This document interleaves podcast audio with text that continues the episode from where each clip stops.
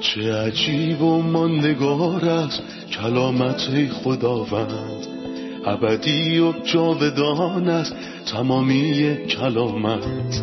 همچون نهری خروشان است بر قلب تشنه است، کلام تو برترین است تسلی قلب من. نوری بر پاهای من، چراغ راههای من، کلام تو شفا بخشد درد و رنج و زخم من. نپویی این کلام ساکن شد در قلب من، تغییرم ده، آزادم ساز شبانه نیکوی من. چه عجیب و ماندگار است کلامت خدا رد، ابدی و جاودان است تمامی کلامت. سلام به شما شنوندگان گرامی در هر کجای این دنیا که هستید. با قسمتی تازه از سری برنامه‌های تعلیمی تمام کتاب در خدمت شما خوبان هستیم. در مطالعه‌مون از کتاب استر به اوج وقایع در فصل‌های شش و هفت رسیدیم. فصل پنج رو با آماده سازی چوبه دار به پایان بردیم. زرش زن هامان بهش پیشنهاد داد تا یه چوبه دار بیست و سه متری بسازه تا مردخای رو بر اون دار بزنه. بعدش چی شد؟ این چیزیه که امروز میفهمیم. در ابتدا به مهمونمون خوش آمد میگم، خادم خداوند برادر یوسف. سلام و خیلی خوش اومدی. ممنونم خواهر سنم. سلام به شما و تمام شنوندگان عزیز. چند آیه از فصل شش رو میخونم. آن شب پادشاه نتوانست بخوابد، از این رو امر کرد که اسناد تاریخی سلطنتش را برایش بخوانند.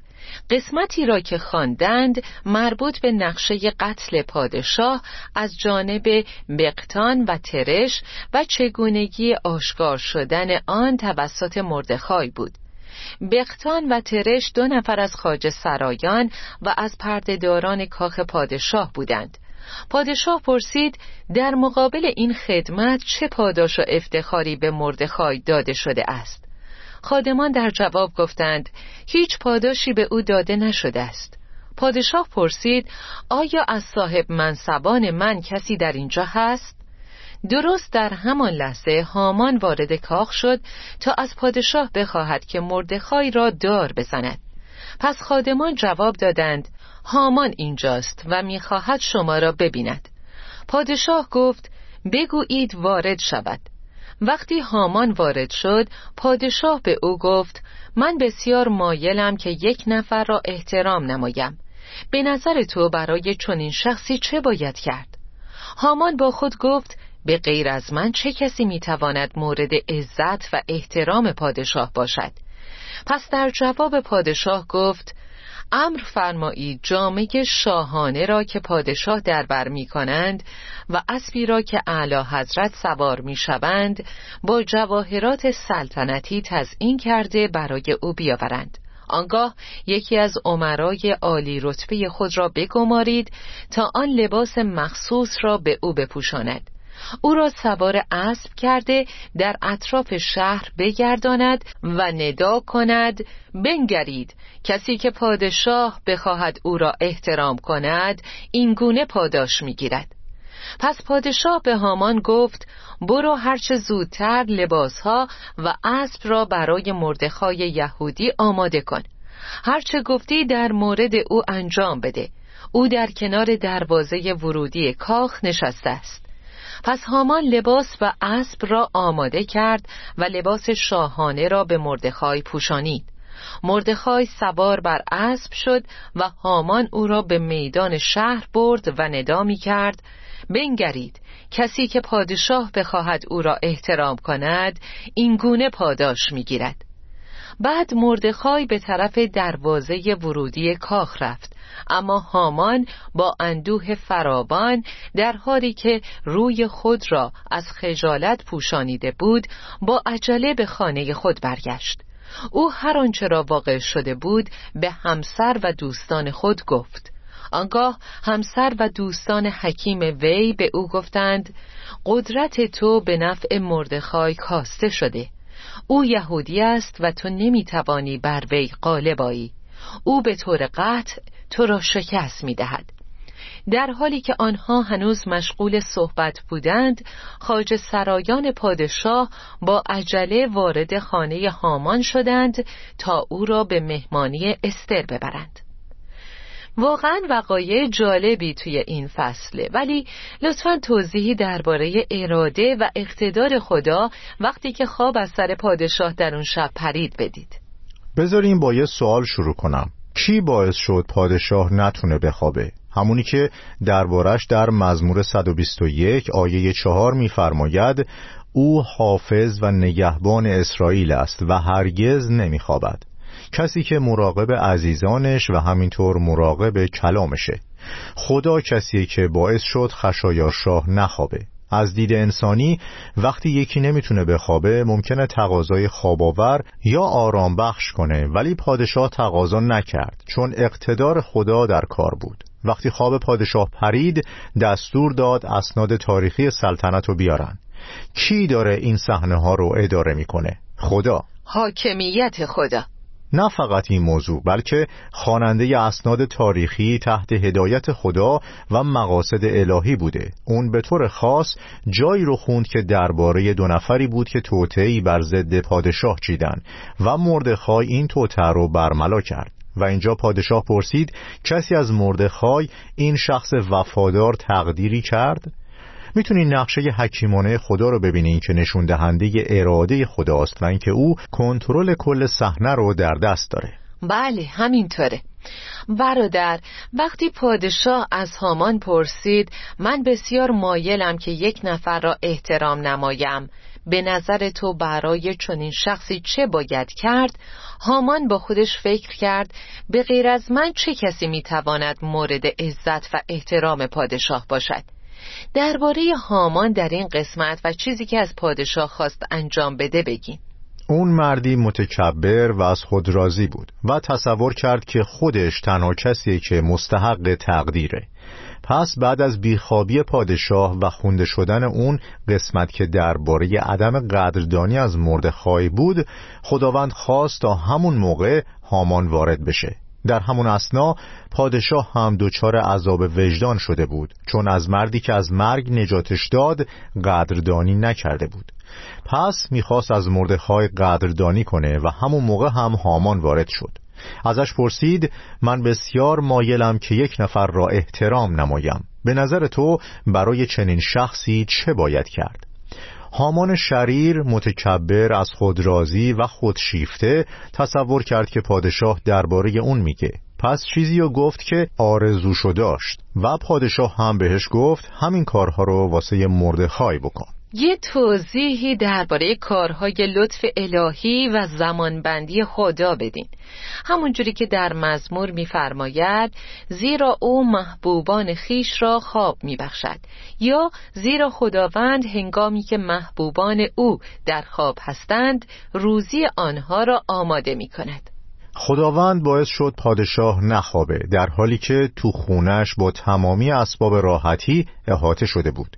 اون باعث شد پتروس تو زندان بخوابه و باعث شد داوود که با خطرات احاطه شده بود و دشمنانش دنبالش بودن در مزمور سه بگه آسوده به بستر میروم و میخوابم، زیرا ای خداوند تو یگانه کسی هستی که به من اطمینان میبخشی.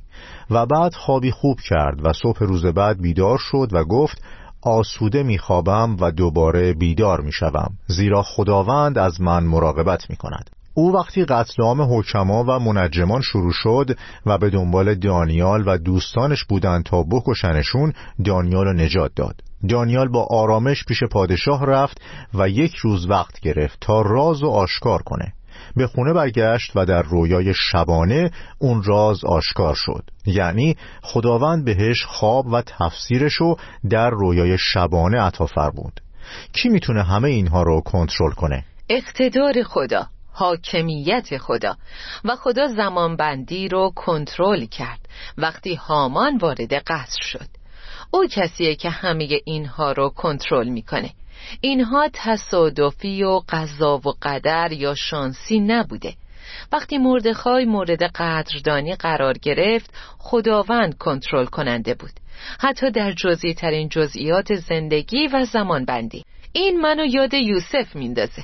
اگه اون ساقی یوسف و یادش میمون و به پادشاه میگفت بیارش بیرون، در اون موقع یوسف نهایتاً میتونست دستیار ساقی بشه، اما خداوند باعث شد اونو فراموش کنه و بعد از دو سال یادش افتاد که اون خوابها رو تفسیر میکنه و یوسف از زندان بیرون اومد تا بزرگترین فرد در مصر بعد از فرعون بشه. این نقشه خدا بود. همیشه درباره خدا گفته شده که حاکم بر همه چیزه.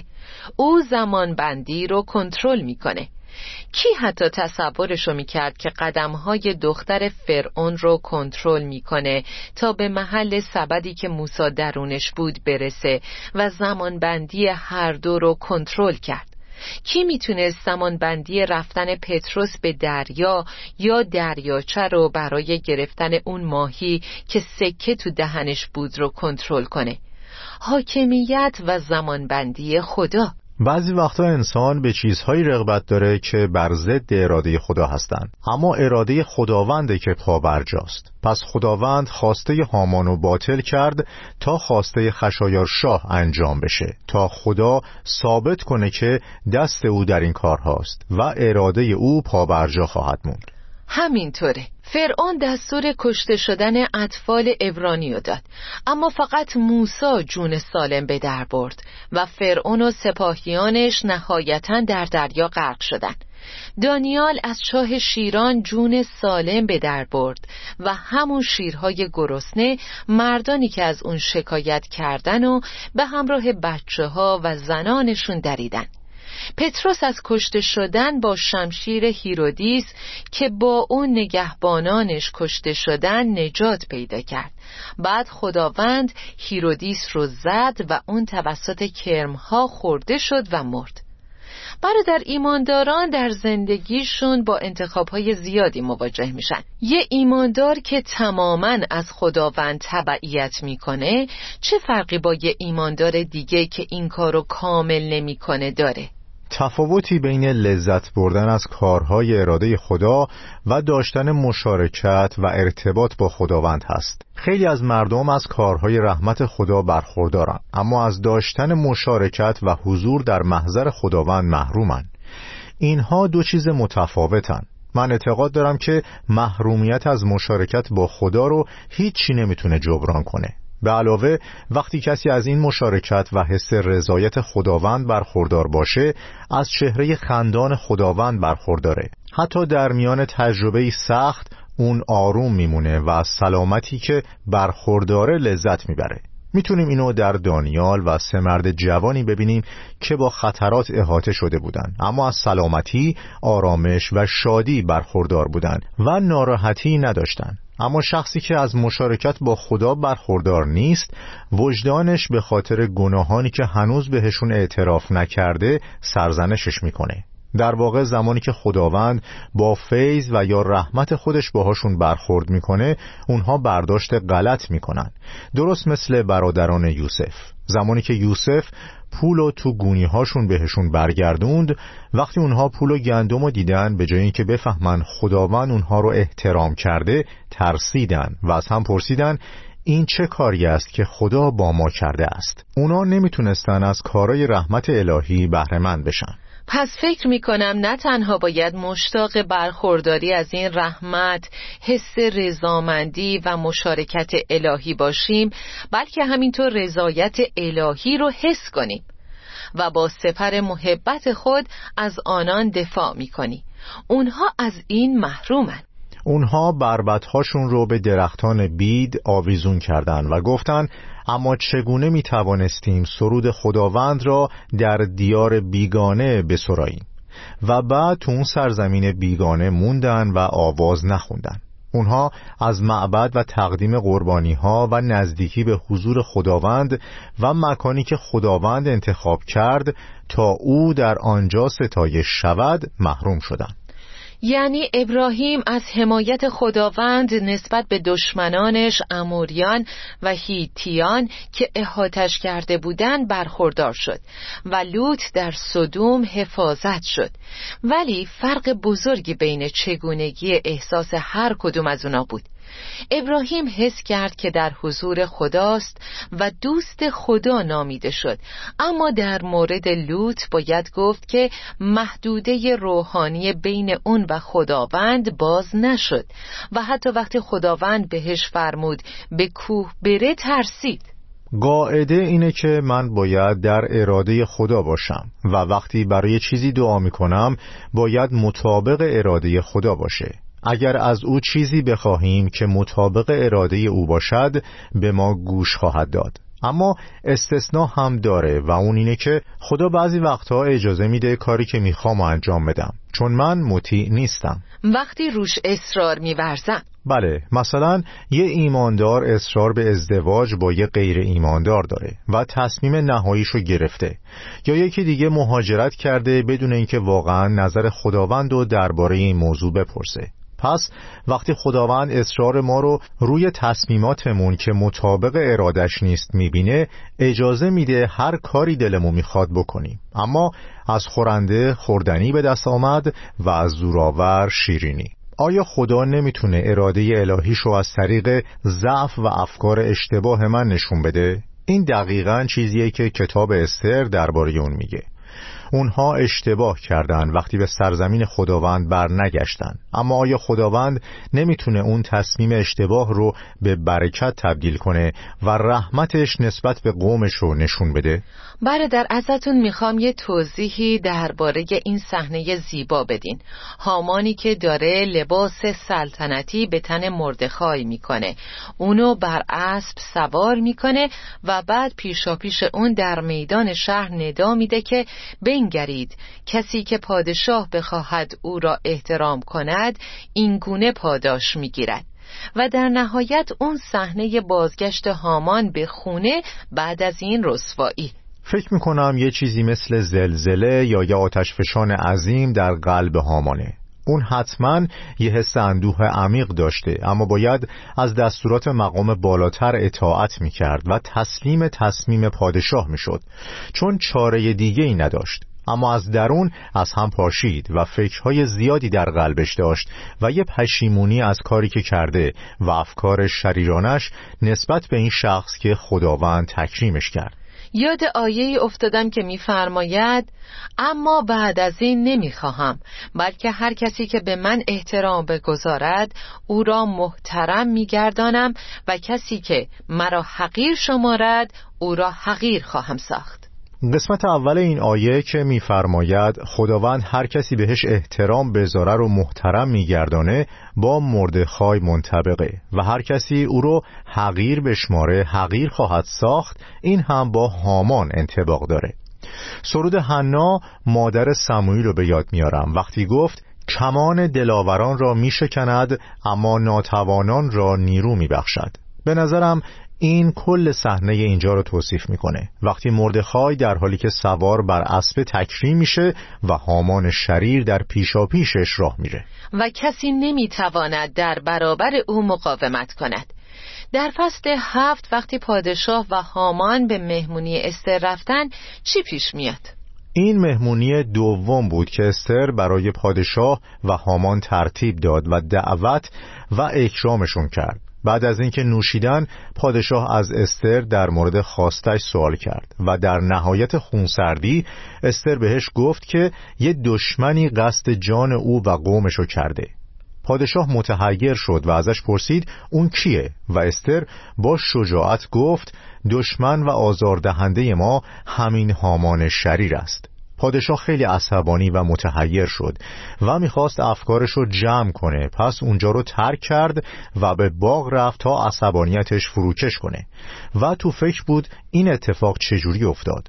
فکر میکنم واسه خودش متاسف شد چون توسط هامان فریب خورده بود و یه دستور برگشت ناپذیر صادر کرده بود، چون طبق قوانین پارس و ماد اون حکم برگشت ناپذیر بود. وقتی برگشت هامان ترسیده بود و به ملکه التماس میکرد و در اینجا به نظر میاد ملکه روی تخت سلطنتیش دراز کشیده بود و هامان تقاضای رحمت و بخشش میکرد. پس به احتمال زیاد افتاده بوده روی تخت افتاده بوده روی تخت یا یه همچین چیزی. و وقتی پادشاه برگشت و اون صحنه رو دید، توی اون عصبانیتش تصور کرد که اون به ملکه تعرض کرده، چون کتاب مقدس می‌فرماید آیا این شخص می‌خواهد در حضور من و در کاخ من از ملکه هتک ناموس کند؟ هتک ناموس یعنی تجاوز.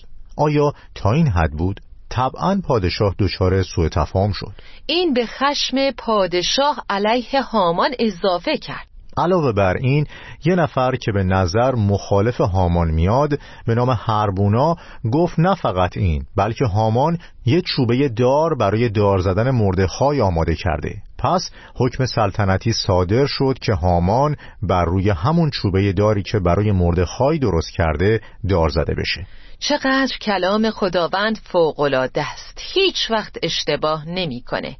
هر کسی که برای دیگران چاه بکند خودش در آن می‌افتد و با هر پیمانه‌ای که به دیگران بدهید با همان پیمانه عوض خواهید گرفت. هر گناهی یه مجازاتی داره و هر کاشتی یه برداشت. ای هامان، تو کاشتی و برداشت خواهی کرد. خب عزیزان، بعد از استراحت کوتاه برمیگردیم.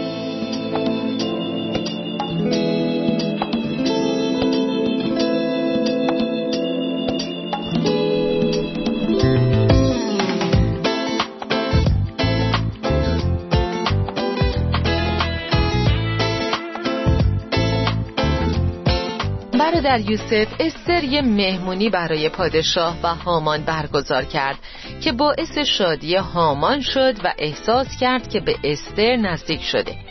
استر برعکس اون چی که در باطنش بود رو نشون داد و برای هامان تله گذاشت. چرا در غیاب هامان صریحاً به پادشاه نگفت و به سادگی مانند ایمانداران رفتار نکرد؟ رفتار استر چه چیزی تلقی میشه؟ سادگی ایمان یا مکر و حیله و فریب؟ من در رفتار استر مکر و حیله نمیبینم. اتفاقا رفتارش هوشمندانه و حکیمانه است. لازم بود برای آماده کردن هامان چند قدمی برداره، با دعوت شخصی اون به مهمونی پادشاه، تا شخصاً با موضوع روبرو بشه. نمیتونه صرفاً بیاد و در غیاب هامان به پادشاه بگه. پس کار حکیمانه و هوشمندانه‌ای بود و خداوند ازش استفاده کرد تا ارادش رو به انجام برسونه. زمانبندی خدا رو هم نباید فراموش کنیم. یعنی خدا اجازه داد وقتی هامان داشت چوبه داری برای مردخای درست میکرد، این اتفاقات به این شکل و با این زمانبندی بیفتن. دقیقاً. میخوام یه توضیحی درباره فصل هفت آیه آخر بدم. خشم پادشاه فرو نشست. چرا خشم پادشاه فرو نشست؟ چون این اتفاق به دار زدن هامان مربوط میشه. خشم، عصبانیت، پریشانی، اضطراب و ترس وجود داشت، اما وقتی شرارت و این شخص شریر از بین رفتن، خشم پادشاه فرو نشست. ما به خاطر گناهانمون خشم خدا رو برافروختیم. به خاطر گناهانمون خدا ازمون عصبانی بود. اما چه این خشم الهی فرو نشست؟ وقتی مسیح به جای ما بر روی صلیب عدل و محکومیت خدا رو متحمل شد. وقتی مسیح بر روی صلیب مرد و از مردگان برخاست و کار رو تمام کرد، خشم خدا فرو نشست. همینطوره. ممنونم برادر یوسف. خدا بهتون برکت بده. خداوند به شما هم برکت بده. آمین. خب عزیزان، امروز فهمیدیم مردخای نمیدونست خداوند برای خیریتش در پشت پرده داشت کار میکرد. یعنی روحش هم خبر نداشت که خداوند باعث شد که پادشاه نتونه بخوابه. نمیدونست که پادشاه به هامان گفته همه اون کارها رو براش بکنه. پس باید باور کنیم که خداوند برای خیریتمون در پشت پرده کار میکنه و او کاری کرده که همه چیز برای خیریت با هم در کارند، حتی اگه الان نبینیمش. فهمیدیم همه ایمانداران از لطف خدا برخوردارن، اما فقط ایماندارانی که از کتاب مقدس اطاعت میکنن از مشارکت با خداوند و حس رضامندی او برخوردار میشن و اینکه وجدانشون راحته. خدا حاکم بر کل جهانه و به کوچکترین جزئیات هم اهمیت میده. هیچ چیزی تصادفی و اتفاقی نیست و ما با آرامش میتونیم به خداوند توکل کنیم تا مسئول زندگیمون باشه. عزیزان، بعد از اینکه هامان و پسرانش دار زده شدند، خشم پادشاه فرو نشست. پادشاه خشمگین بود و وقتی هامان بر چوبه دار مرد، خشمش فرو نشست. و کتاب مقدس به ما می‌فرماید خدا به خاطر گناهان ما عصبانی بود. در طول چهار هزار سال شرارت انسان بیشتر شد و خشم خدا علیه گناه همچنان باقی موند تا زمانش رسید. ولی این من و شما نبودیم که بر روی صلیب بردار شدیم، بلکه او جایگزین ما شد. قربانی عظیمی که توسط قوچ پسر ابراهیم به او اشاره شده، قربانی عظیم خداوند عیسی مسیح، بره خدا که حقیقتاً بر روی صلیب جان داد و مرد. و وقتی به جای من و شما مرد، مسیح اون خشم و بر روی صلیب متحمل شد و به جای ما متحمل آن مجازات شد، متحمل مجازات خیلیا شد. و وقتی مسیح مرد، خشم خدا فرو نشست. خدا آرام شد چون مسیح قانون خدا رو به انجام رسوند، ارزش جلال خدا رو برگردوند. به همین دلیل میخوام بهتون بگم که خیلی تلاش نکنین، چون هیچ راهی برای راضی کردن خدا وجود نداره جز کفاره مسیح. کفاره مسیح و قربانی مسیح تنها چیزیه که خدا رو خوشنود کرد. هیچ انسانی روی زمین نیست که در برابر خدا مقبول باشه، به جز وقتی که در پناه کفاره مسیح باشه. آیا میخواین خداوند ازتون راضی باشه؟ آیا میخواین خدا شما رو بپذیره؟ آیا میخواین از خشم خدا جان سالم به در ببرین؟ در کفارش پناه بگیرید، چون این خشم بر روی جایگزین ما یعنی خداوند عیسی مسیح ریخته شد. هر راه دیگه‌ای برای خوشنودی خدا رو کنار بذارین، چون یگانه راه رسیدن به حیات ابدی پذیرش مسیح به عنوان جایگزین من روی صلیبه. تا قسمت بعد، خداوند به همراهتون. چه عجیب و ماندگار است کلامت خداوند، ابدی و جاودان است تمامی کلامت. همچون نهری خروشان است بر قلب تشنه است، کلام تو برترین است تسلی قلب من. نوری بر پاهای من، چراغ راههای من. کلام تو شفا بخشد درد و رنج و زخم من. نپوری این کلام ساکن شد در قلب من. تغییرم به آزادم ساد شبان نیکوی من. چه عجیب و ماندگارت کلامت خدا رد، ابدی و جاودانت تمامی کلامت.